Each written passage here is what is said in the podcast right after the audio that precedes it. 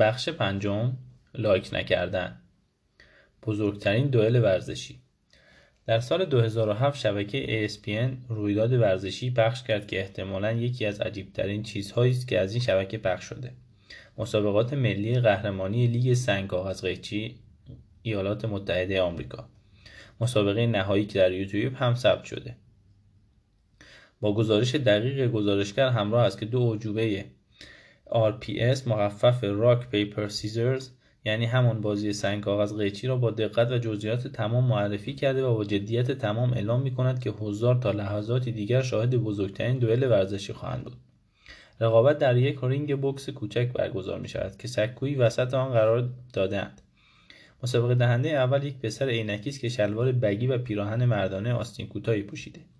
او موقع ورود پایش به طنابهای دور رینگ گیر می کند گزارشگر اعلام می کند که اسم مستعارش کوسه زمینی است دومین مسابقه دهنده با اسم مستعار عقل کل وارد می شود او هم شلوار baggy پوشیده و بدون تلو تلو خوردن وارد رینگ می شود گزارشگر امیدوارانه می‌گوید نشونه خوش‌یمنیه داور وارد میشه و دستش رو روی سکو می‌گذارد تا اولین مسابقه را شروع کند. هر دو بازیکن سه بار مشتشان را توی هوا تکان می‌دهند و بعد نشانه نهایی را نشان می‌دهند. عقل کل کاغذ را انتخاب می‌کنند و کوسه زمینی قیچی را. یکی به نفع کوسه زمینی. جمعیت هورا می‌کشند کمتر از سه دقیقه بعد کوسه زمینی با کسب امتیاز بیشتر مسابقه را می‌برد و جایزه بزرگ 50 هزار دلاری را با خفه کردن سنگ عقل کل از آن خود می‌کند. گزارشگر فریاد می‌زند کاغذی که همه دنیا صدایش رو شنیدند. در نگاه اول ایده بازی جدی سنگ کاغذ قیچی ممکن است احمقانه به نظر برسد. برخلاف پوکر یا شطرنج به نظر نمی‌رسد جایی برای استراتژی در آن وجود داشته باشد. و اگر این فرضیه را بپذیریم یعنی نتیجه مسابقه اساسا تصادفی است. اما واقعیت این نیست. در اوج محبوبیت لیگ محبوبیت لیگ در اوایل دهه 2000 میلادی بازیکنان با مهارت بالا در صدر ردبندی مسابقات قرار گرفتند. و وقتی بازیکنان موفق با تازه کارها رقابت کردند نقش مهارت بیشتر از پیش مشخص شد. در یک ویدیو تبلیغاتی که توسط لیگ ملی تولید شده بازیکن موفق لیگ به اسم استاد روشنبلاه را می‌بینیم که در لابی هتلی در لاس از افراد غریبه دعوت می‌کند که با او بازی کنند و تقریبا هر بار بازی را می‌برد. توضیح, ند... توضیح نتیجه این بازی این است که برخلاف تصور اولیه بازی سنگ کاغذ قیچی نیازمند استراتژی است.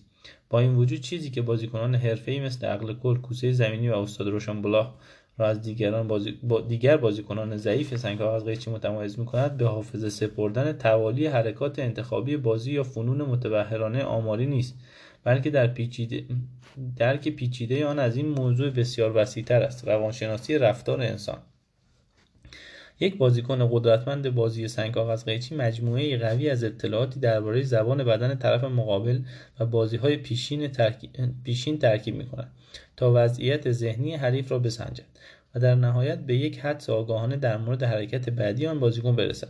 این بازیکنان همچنین از حرکات ظریف و عباراتی که به زبان میآورند استفاده می‌کنند تا ذهن رقیبشان را به سمت یک حرکت خاص سوق دهند. با این حال حریف ممکن است متوجه این تلاش شده و رفتار خود را بر اساس آن تنظیم کند. البته بازیکن ممکن است متوجه پیشبینی حریفش بشود و برای سومین بار حرکتی را که در ذهن دارد تغییر دهد و ماجرا همینطور ادامه پیدا کند. پس تعجبی ندارد که شرکت کنندگان در مسابقات سنگ کاغذ قیچی معمولا این تجربه را یک تجربه طاقت فرسا توصیف می‌کنند. بگذارید برای مشاهده این کنش و واکنش ها به اولین رقابت ها باز... اولین رقابت های مسابقات قهرمانی جام جهانی در سال 2007 که پیشتر به آن اشاره کردم بازگردیم درست قبل از اینکه بازیکنان تا سه بشمارند عقل کل می‌گوید بچرخ تا بچرخی. این حرف احتمالا حرف بیمنظوری به نظر می‌رسد. اما همانطور که گزارشگر پخش زنده اشاره می‌کند این صحبت کردن با ناخودآگاه حریف است و به نوعی حریف را به انتخاب سنگ تشویق می‌کند. این ایده ذهن حریف را به فکر کردن در مورد سنگ ها وادار می کند. بعد از کاشت این دانه فکر سنگ در ذهن حریف عقل کل خودش کاغذ را بازی می کند. با این, با این حال استراتژی دستور دادن به ناخودآگاه حریف نتیجه عکس داد کوسه زمینی متوجه می شود و حدس می زند که عقل کل چه کار می خواهد بکند بنابراین او قیچی بازی می کند و کاغذ عقل کل را می و با این حرکت برنده بازی می شود شناخت قهرمانان سنگ کاغذ قیچی برای پیشبرد هدف ما مهم است. چون استراتژی های آنها روی محبت بنیادی تاکید می کند که هر همه انسان ها روی زمین وجود دارد. توانایی به کارگیری تفکر اجتماعی پیچیده برای اینکه از این توانایی برای اهداف خاص مثل برنده شدن در بازی سنگ کاغذ قیچی استفاده کنیم به تمرین های خاصی نیاز داریم. اما همانطور که توضیح خواهم داد بیشتر مردم متوجه درجه بالای استفاده از این تکنیک های پیچیده به طور مشابه برای موفقیت در اجتماع و ذهنخوانی افراد در طول معاشرت روزمره عادی خود نیستند. مغز ما از خیلی جهات می‌تواند یک کامپیوتر پیشرفته اجتماعی باشد.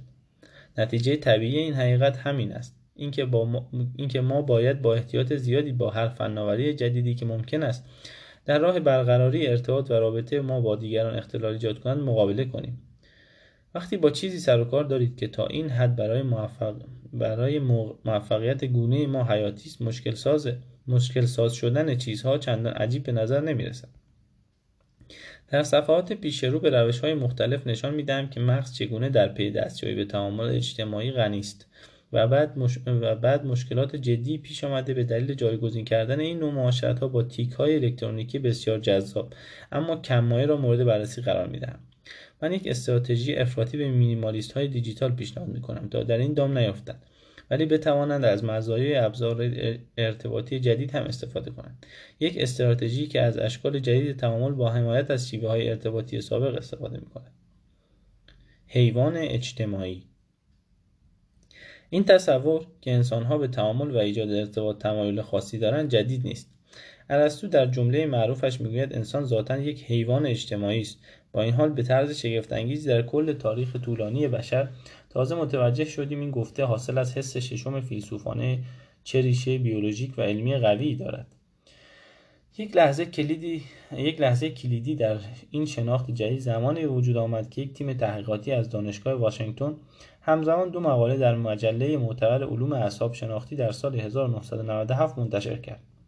در این مدت اسکنرهای پت که در اصل برای اهداف پزشکی طراحی شده بودند حالا وارد تحقیقات علوم اعصاب شده بودند و توانایی مشاهده فعالیت های مغز را در اختیار پژوهشگران قرار می‌دادند. تیم دانشگاه واشنگتن با هدف پاسخ دادن به یک سوال ساده شروع کرد. به مطالعه مجموعی از این تصاویر جدید مغز. آیا بخشی در مغز وجود دارد که در همه فعالیت های مغزی دخالت داشته باشد؟ همانطور که روانشناس متیو لیبرمن در کتاب کتابش با عنوان اجتماعی خلاصه می کند نتایج تجزیه و تحلیل اولیه ناامید کننده بود و نشان می‌داد که تنها چند قسمت محدود در تمام فعالیت ها نقش داشتند که مناطق مغزی چندان جالبی هم نبودند اما تیم تحقیقاتی ناامید نشده. آنها برای آنها بعد از ناتوانی یافتن مناطقی که در بسیاری از فعالیت های مختلف درگیر باشند تصمیم گرفتند سوال متضاد آن را مطرح کنند. آیا وقتی کسی به انجام هیچ فعالیتی مشغول نیست بخشی از مغز هست که فعال شود؟ و اگر بله چه قسمت هایی لیبران می‌گوید این یک سوال غیر معمول بود اما باید خوشحال باشیم که این سوال را پرسیدند چون به یک کشف قابل توجه منجر شد.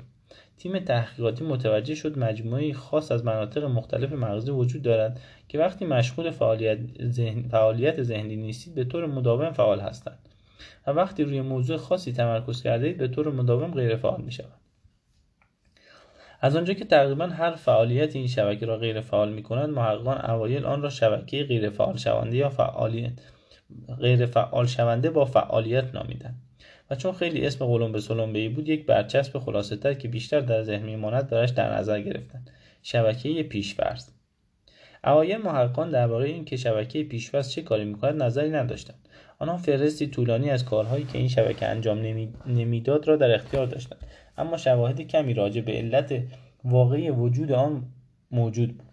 محققان با وجود فقدان مدارک مناسب و کافی شروع کردن به ساختن و پرداختن ایده های شهودی بر اساس تجربیات خود. یکی از این متفکران پیشگام متیو لیبرمن است که نقش مهمی در معرفی این تحقیق در این کتاب داشت. لیبرمن یاد دارد که تصویربرداری از شبکه پیشورز معمولا زمانی شروع می‌شد که از شرکت کننده ای که در پتسکن بود می‌خواستند موقتا از انجام فعالیت تکراری که برای آزمایش انجام می‌دهد دست بردارد از آنجا که شرکت کننده مشغول کار خاصی نبود محققان به راحتی به این نتیجه می رسیدند که پیشورز شبکه زمانی پیش... که پیشورز پیشورز شبکه زمانی اتفاق می افتد که چیزی به چیزی فکر نمی کنید اما کمی خوداندیشی این موضوع را روشن می کند به ندرت پیش میآید که مغز ما به هیچ چیزی فکر نکند حتی موقعی که کار خاصی نمی کنید باز هم مغز فعالیت زیادی دارد و مشغول افکار و ایده های گذرا در میان شلوغی است. لیبرمن با خوداندیشی به این نتیجه رسید که این تفکرات پس زمینه ای روی تعداد کمی هدف تمرکز می کنند فکر کردن به دیگران خودتان یا هر دو. به عبارت دیگر به نظر می رسد شبکه پیشورز با شناخت اجتماعی ارتباط دارد.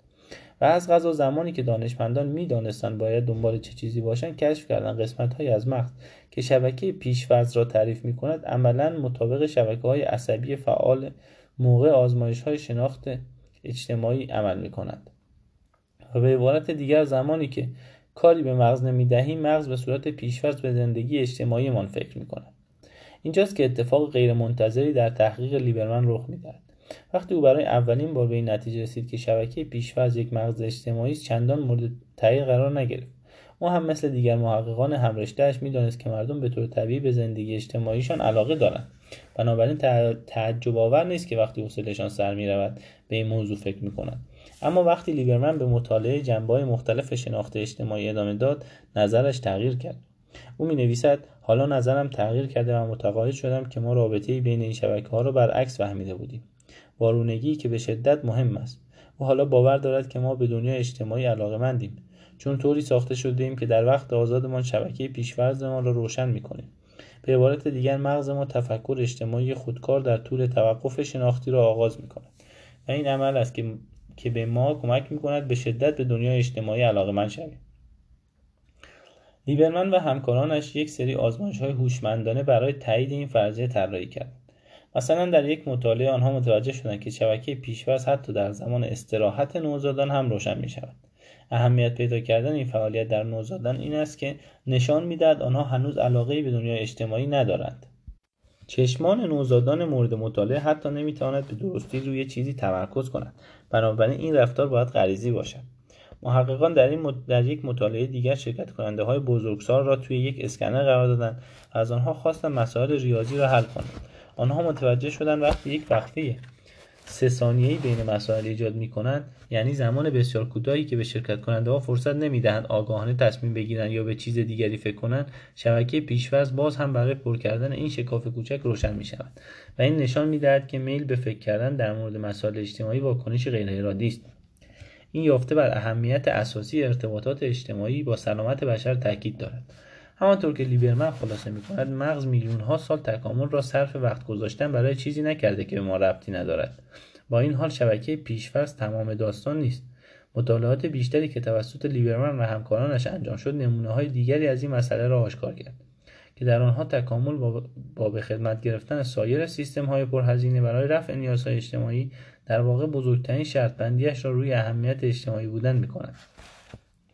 مثلا از دست دادن ارتباط اجتماعی همان سیستمی را فعال می کند که درد فیزیکی و این به ما نشان می‌دهد چرا مرگ چرا مرگ یکی از اعضای خانواده یک جدایی یا حتی یک نارضایتی اجتماعی می‌تواند تا این حد موجب پریشانی شود در یک آزمایش ساده مشخص شد که مسکنها درد اجتماعی را کاهش می‌دهند. با توجه به قدرت سیستم درد در تغییر دادن رفتار ما ارتباط آن با زندگی اجتماعی تأکیدی بر اهمیت روابط اجتماعی در موفقیت بشر است.